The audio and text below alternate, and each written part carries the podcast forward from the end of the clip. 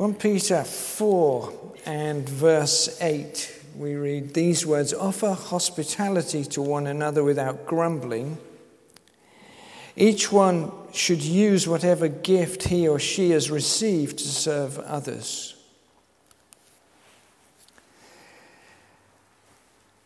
And maybe, like me, you like those movies that are slightly kind of scary only because they're movies about a potential threat to the future of our whole civilization, of human life uh, as we know it here on earth. I'm thinking of movies like Greenland and Contagion. Uh, I guess Contagion is a fairly contemporary uh, theme at the moment. And I think the appeal of such movies is that actually it's not quite beyond our imagination to imagine that any of these scenarios might happen. We know, for instance, that millions of years ago, uh, a meteorite hit the earth and apparently wiped out the dinosaurs, God love them. Uh, and we know that the threat of global pandemic is a threat that's only too close to us, but hanging over us like a sort of sword of Damocles is the threat of global warming caused by man made uh, climate change. And depending on which scientists you read, uh, you will discover that the Earth's got 30 years left in it as we carry on as we do, or maybe longer if other models uh, have got it right. I love that quote that somebody said uh, in relation to climate change. They said, There is no plan B because there is no planet B. And we know what the person who said that meant. And Peter is seeking in his letter to encourage Christians who are going through tough times. And many of you feel that you're going through tough times, not quite the same as the Christians that Peter was writing to.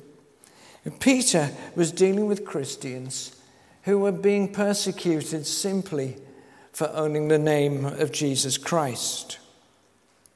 And we can read in chapter 1 and verse 6 of his amazing epistle these words In this, uh, Peter writes to the Christians, you greatly rejoice, though now for a little while you may have to suffer grief in all kinds of trials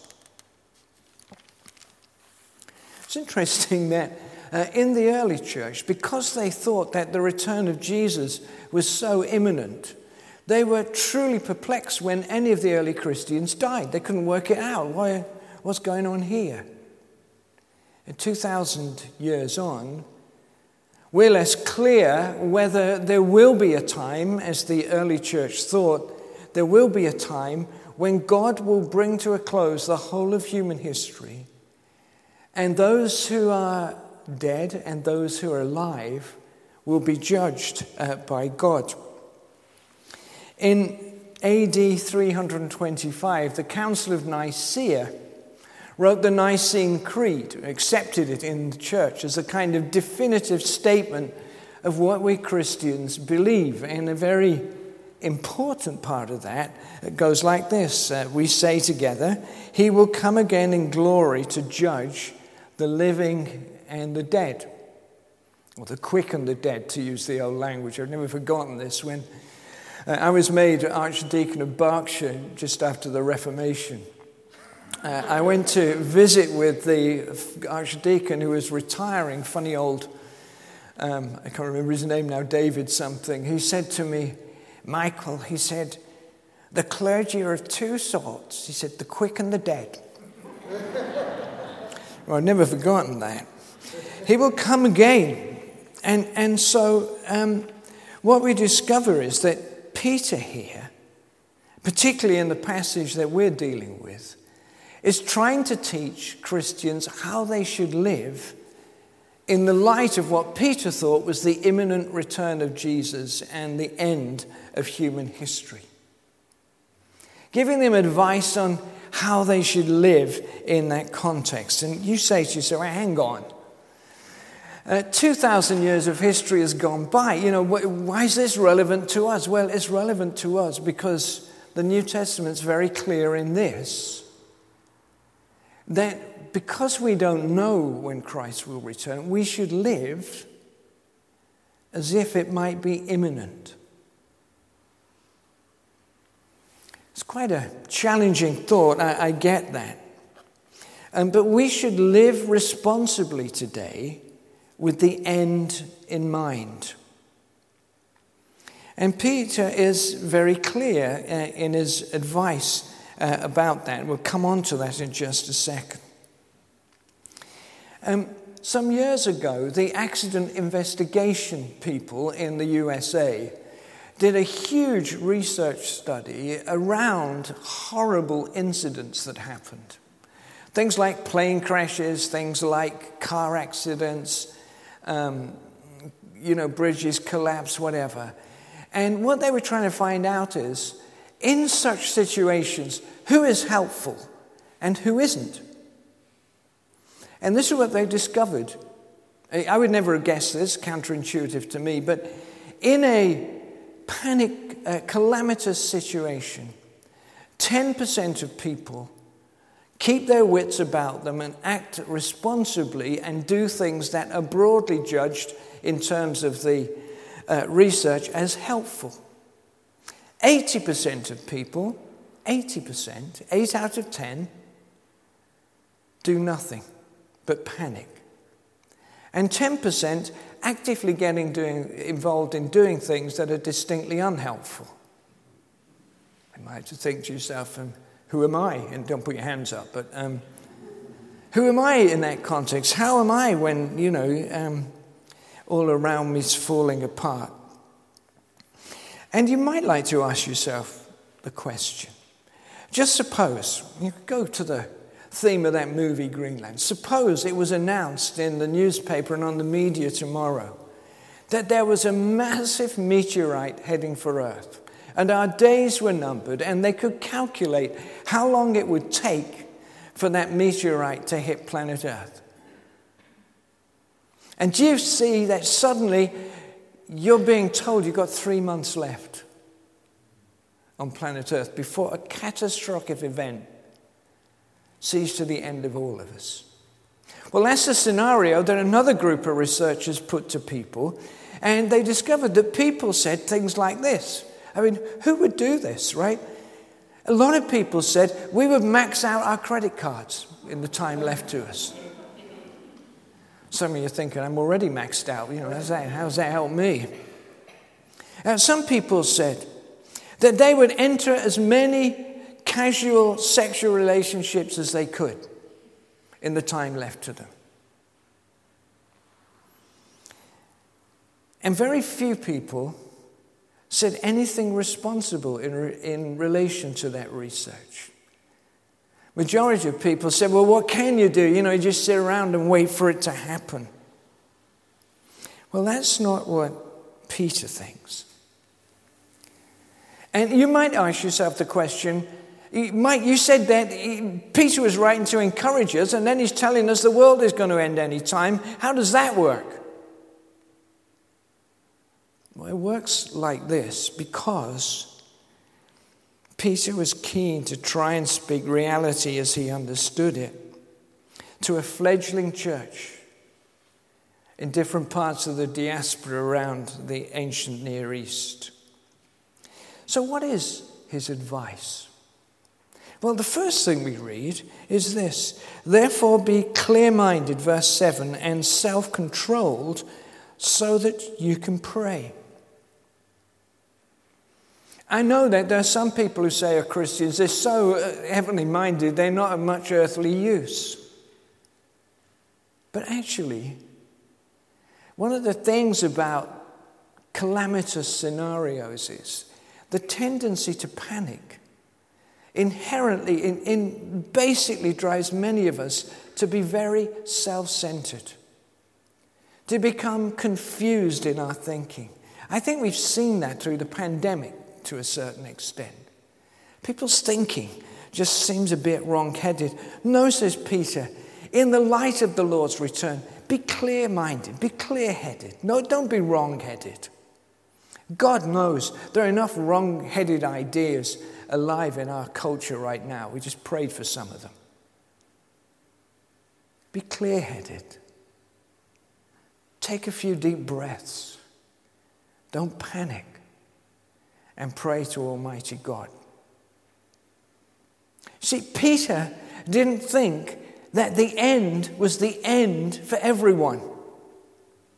He subscribed to this idea, developing in the church at the time, that there would be a time when God would draw down the curtain on the whole of human history.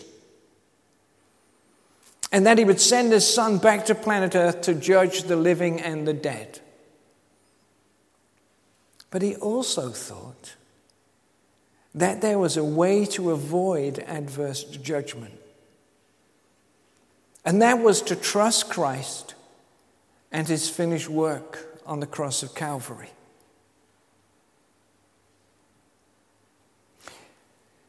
I don't know if there are other ways to be saved. I'm not that smart, I don't know. But what I do know is that this book says, the Bible, that there is only one way to be saved, and that's in Jesus Christ. You're saying to yourself, well, you know what, I'll bide my time. You know, maybe, you know, if things start to hot up a bit, if, if um, uh, Ukraine kicks off and, you know, things start to go wrong, you know, maybe I'll reconsider that decision. Now, Peter, Peter is very keen. Writing to Christians that they should behave in a right way, but Peter also believed that the end of all things would not be the end for some, that for those who trust Christ, death, finality, calamity would not be the end, but would be a new beginning.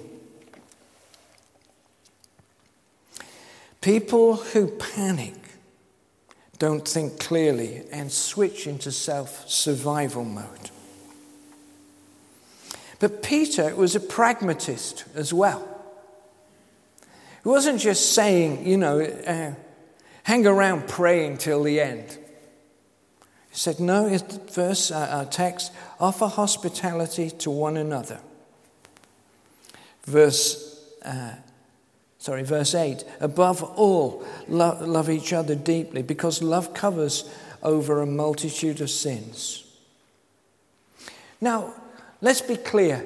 What Peter isn't saying here is that the end of the world is nigh, so invite your neighbor in for a cup of coffee. The word hospitality is an interesting word. It's a Greek word philoxenia it's made up of two roots. One is philia, which means to love, and the other is xenos, which is the root of our word xenophobia. So, what hospitality in Bible means is it's a, it's a, it's a position of the heart and mind, and it literally means love the stranger, love the foreigner. Show hospitality. Of course, that includes uh, coffee and, you know, inviting your friends for coffee and doing, but it's something much deeper than that, something much bigger than that. Paul's saying, as, as, as uh, sorry, Peter's saying, as the end approaches, love the stranger and love the foreigner, love the people who are not like you. Love the people who the very thought of them makes you feel just a little bit uncomfortable. And Peter had a fascinating take on the relationship between the way Christians behave and the way pagans behave. Chapter 2 and verse 12, he says this Live such, he's writing to the church, you and me, live such good lives among the pagans that though they accuse you of doing wrong, they may see your good deeds and glorify God on the day he visits us. You, you get that, right? No rocket science. It is that the way we behave will have an impact on the way people who are unbelievers see us and see the value of our faith or not. Well, Peter's a practical person. Love one another and offer hospitality, philoxenia, to each other. I wonder if the people who were lying in bed this morning with the Sunday papers in front of them are thinking of church primarily as a place of hospitality. Um, in Swindon, the Sikhs built this amazing Gurdwara. It's a Sikh temple, it's like, you know, their church. And one thing I learned was that literally 24 hours a day, if you show up at the Gurdwara, there is hospitality on offer. Samosas and pakora. Just, you know, when I worked in Slough, I put on weight. And because there's an element of hospitality which is cultural, isn't it? You know, some cultures, in some places, people are highly offended if you don't accept their hospitality. Um, you know, when you sit with a Bedouin around a pot of tea, and, you know, the, the great honor is to be given the sheep's eye to eat. And you breathe before, and if you don't eat it, that'll be a huge insult. What do you do? Um, you can feign vegetarianism or something like that. Um, but, uh, you know, it's, it's just such a big deal. You know, that, in households, people had food prepared for, in case somebody knocked on the door. I, I like that. And I think our churches should be nearer to that. I also think that you know, the quality of our hospitality is really important. And Clive, I'm not obsessed by coffee, so don't worry about it. But, and, but I think to myself, you know, if somebody who's had a peripatetic ministry, you know, been around churches, different churches every Sunday, I, my study conclusion is that the difference in effort between making a nice cup of coffee and church coffee is, is minimal effort. And I mean, I'm talking about, you know, the sweet old ladies in these rural churches who bought pot of powdered co op coffee. And you don't put enough in the cup anyway. And, um, and, and, you know, I think to myself, well, let's not shortcut this. Let, let's be lavish in our hospitality so that the world uh, might believe. Um, you might just note en passant that um, when, you, when they talk to people who've done the Alpha course, one of the things on the out, people on the Alpha course said, one of the things, not the main thing, but one of the things people said that doing Alpha around a shared meal was really important for them. So we need to show generous hospitality, inclusive hospitality. Come back to that. And, and it needs to be ongoing. You know, we can't have a church's week of hospitality. It needs to be 52 weeks of the year. And then Peter says something really interesting. Without grumbling, offer hospitality. Throughout the whole history of the Bible, the people of God had a wonderful reputation for what the Old Testament called muttering. And you know that kind of functions around churches, don't you? That there's always muttering. And, you know, I like to say, and, and I've stayed clean of it all, all my life. I have never indulged in muttering. Wrong. I have been an instigator around muttering on occasions. Uh, I am a weapon grade mutterer. It's got to stop. And then Peter says, serve one another, verse 10. And then we've been thinking about gifts over the last few weeks. What Peter's saying here is, in relation to the way we are with one another, that we should use those gifts, spiritual gifts that God has given us, to serve one another. It's, it's like Paul's picture of the church that when everybody functions in their gift area and we offer those gifts together, the church becomes something different. It becomes something way beyond the potential that we can at the present um, imagine. I said to my home group that God gives us spiritual gifts to glorify Himself, to edify the church, and to serve in the world. The way we behave as a church might be the kicker, the clincher in, other, in the way others believe or don't believe. So, here are three things that I'd like you to take home today. Think about it. I can't make you do anything. You realize that, obviously. But three things that you could do. One, do something hospitable this week. Maybe think about somebody who you don't feel particularly comfortable about and bake them a cake or write them a note or invite them into your home. Two, pray about getting involved in a ministry that involves somebody who is different than you. Now, some people have got very involved in ministry with asylum seekers.